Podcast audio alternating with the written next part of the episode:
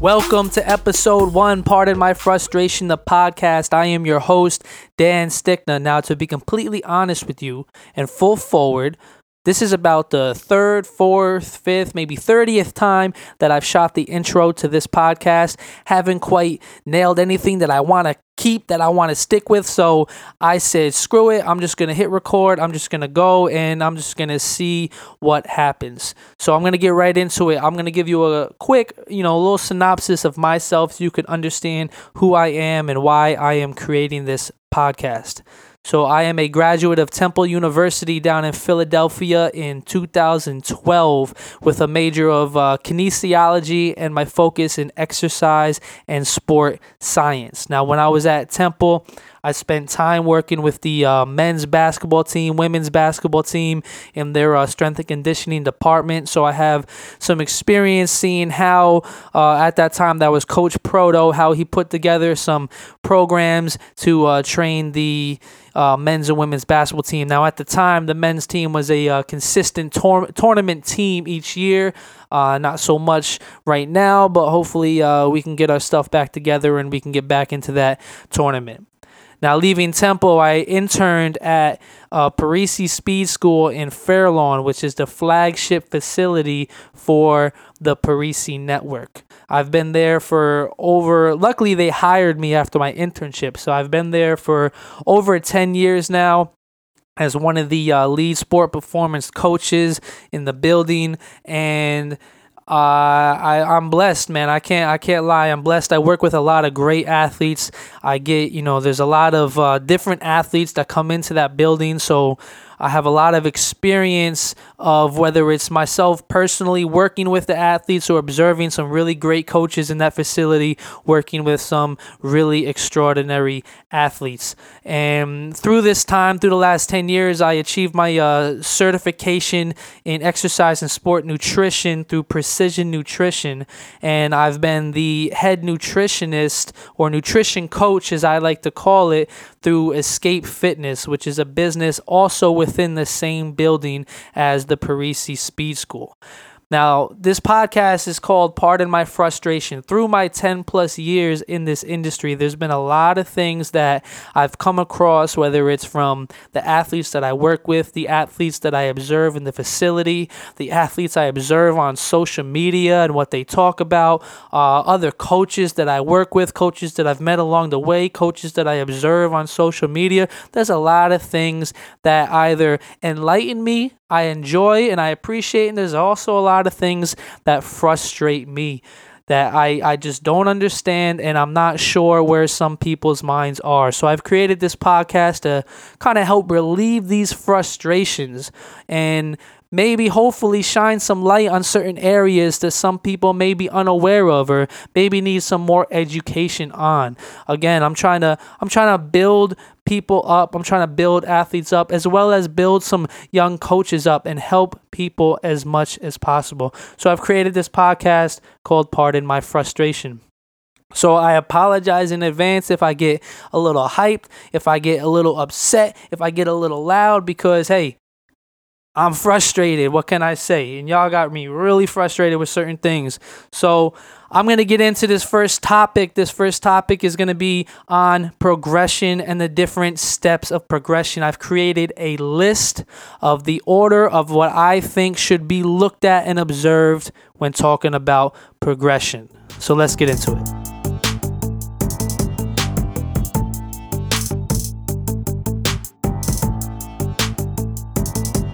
A lot of people are confused when it comes to progression. People think there's only one or two ways that you can really progress. Now, this is whether you are within a weight room. This is if you're on a track, if you're on a field, a court, what have you. There are multiple forms of progression. Now, I've put together a list, and I put progression. I broke it down into 5 different categories, and I've ordered them from least important to most important. Or, you know what, better yet, let's put it this way. There's no order of importance. They are all important, but I think there's an order of how you should progress. Okay, so all the forms of progression are important, but there is an order that I believe, in my opinion, should be followed when you are talking about progression. Now, this deals a lot with maybe the novice level athlete, maybe someone who's not as well versed or well experienced within the weight room, but it can be applied to multiple areas, like I said before, whether it be the track, the football field, the soccer field, the basketball court, what have you. There are multiple ways to progress. So we'll get right into it. The number one thing we're looking for when we're talking about progression is movement quality. Okay, and I think movement quality is often overlooked. All right, I think it's important to understand. Let's take the back squat, for example. You are a novice lifter. You've never had a bar on your back before. All right, you get into a gym, you do your warm up, you put a bar on your back. This is the first time you have a bar on your back. Chances are your form, your movement quality is going to look like shit. All right, that's just what it is. So a lot of athletes I see come into the weight room, first time in the weight room. You know, they're young. They're 12, 13, 14 years old. Immediately, they're looking at everyone else who's maybe 18, 19 years old. They want to put weight on the bar. All right, that's mistake number one. Let's not get weight on the bar right away. First of all, can you do a bodyweight squat? All right, let's assume you can do a bodyweight squat. Great. Put a bar on your back, the game changes. It's different, all right? Even if you're going into a front squat, put a bar in the front, all right? In the rack position with your arms crossed or not, the game changes. So movement quality is the first form of progression we're looking for.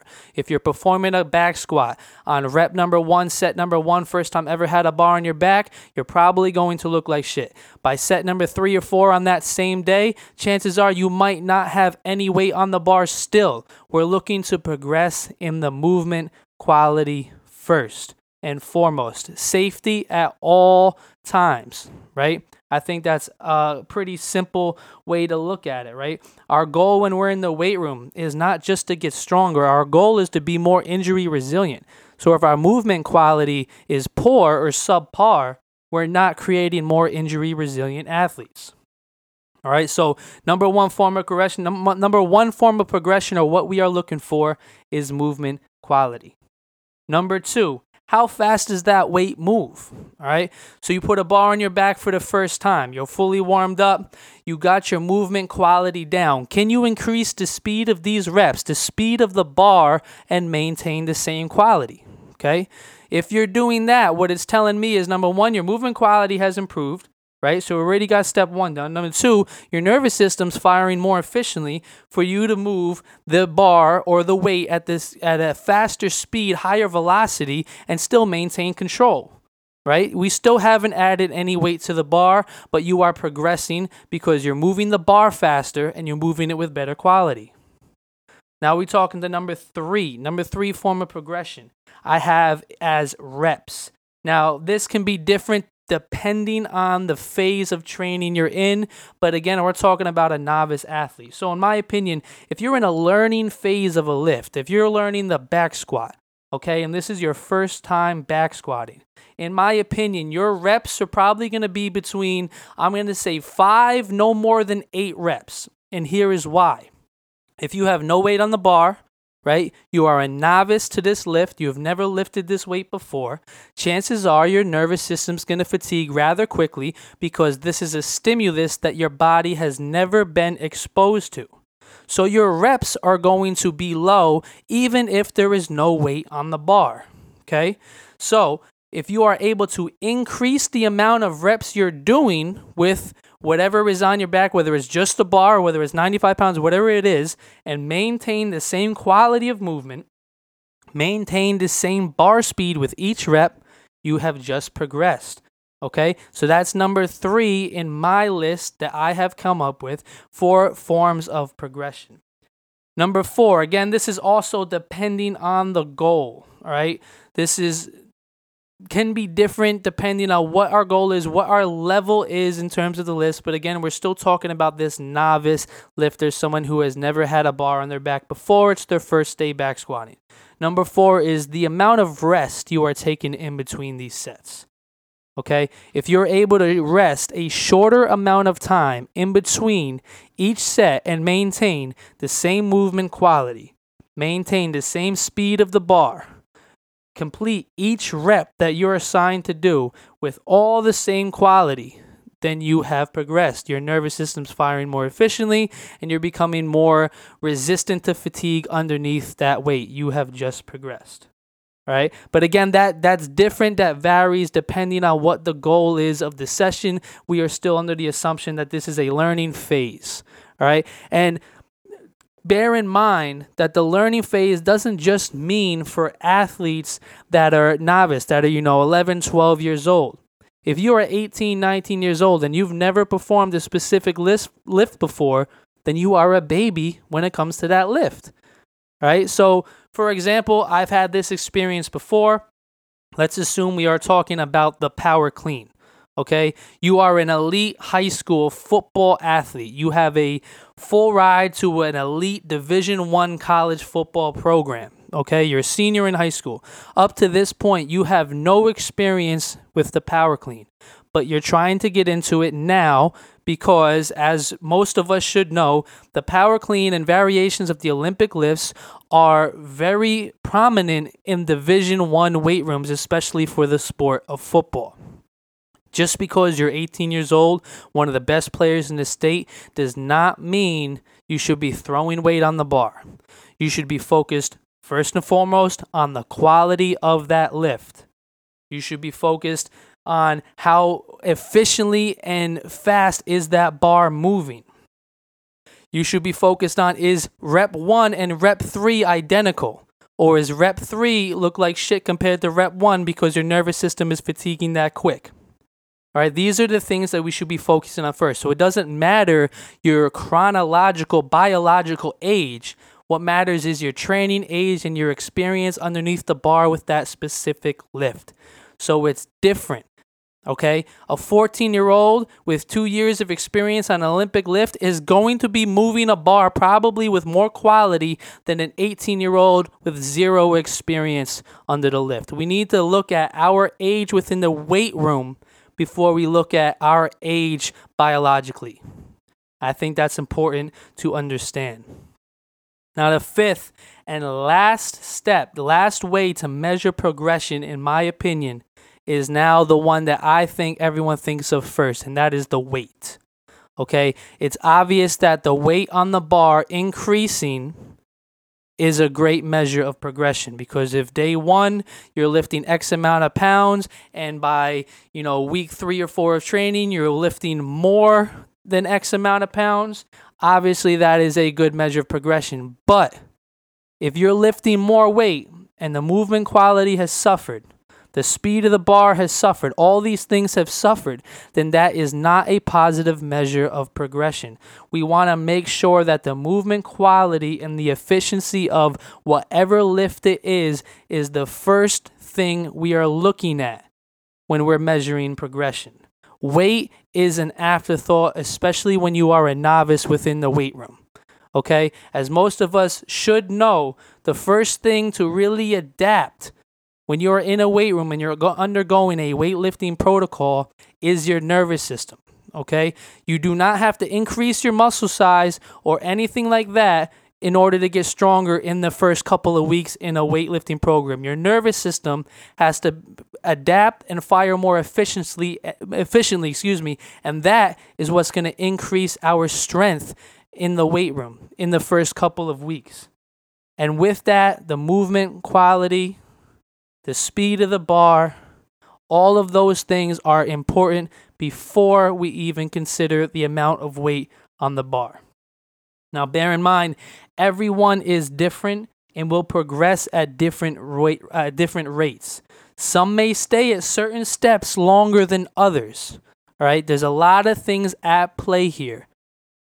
Doesn't mean that everyone is going to be moving at the same pace. When you are undergoing a weightlifting program or any type of program for that matter, you should be worried about you and yourself only. Do not fall into the trap of comparing yourself to other people. You may be light years ahead of someone else. You may be light years behind someone else. Focus on your own process and your own journey, and you will find more success doing so. Okay, patience over everything, especially when you're young. And again, like I stated before, being young doesn't just mean how old you are. It's a training age. Look at your training age more than anything else. I think athletes of all kinds need to understand this because they forget this part or they just don't know this part because they're not educated on it. If you are in the weight room and you have experience of a year or more within a weight room, that is your age. If it's your first day in a weight room undergoing an organized program, that is your age in the weight room. You are young, you are a baby, you have no experience. We want to build that first. Now, like I stated before, this can occur in more than just the weight room. All right, this is not just weight room. We can progress on the track if we're measuring speed. Let's take acceleration, for example. We're timing a 10-yard sprint, so we're measuring our pure acceleration. Within the first week or two, the number on the stopwatch, if you're timing these sprints, might not change, okay? The speed, the time, is not the only way to measure it. What first might change is, number one, the quality of our movement. The quality and efficiency of the force we're applying to the floor, right? If we're moving cleaner often, when we're learning how to properly sprint and we're learning the proper sprint mechanics, more often than not, you will actually get slower within the first couple of sessions before that speed increases. Why? Because you're changing a movement pattern. You're breaking habits that your body has been accustomed to. Once you break those habits, you're not going to be as fast in those habits. You have to develop those better, more efficient habits first. Once those are developed and once they become more efficient and once that new habit becomes the right habit, that's when the speed starts to increase. So again, patience on the track is also just as important as patience in the weight room. And it's the same thing if you're learning a new skill, whether it be soccer, whether it be football, whether it be basketball, whatever the case is. Speed of movements is usually the last thing to come. The quality of the movement has to be first. We can't get the quality of the movement and the speed all at the same time. More often than not, we have to break things down. We have to slow things down. We have to practice that quality movement before it becomes a faster movement. So I hope this helps. I hope a lot of you can understand these different aspects, and I hope these 5 forms of progression that I have created, that I have listed out, helps you become more patient of an athlete. If more athletes were more patient, more athletes will find more success.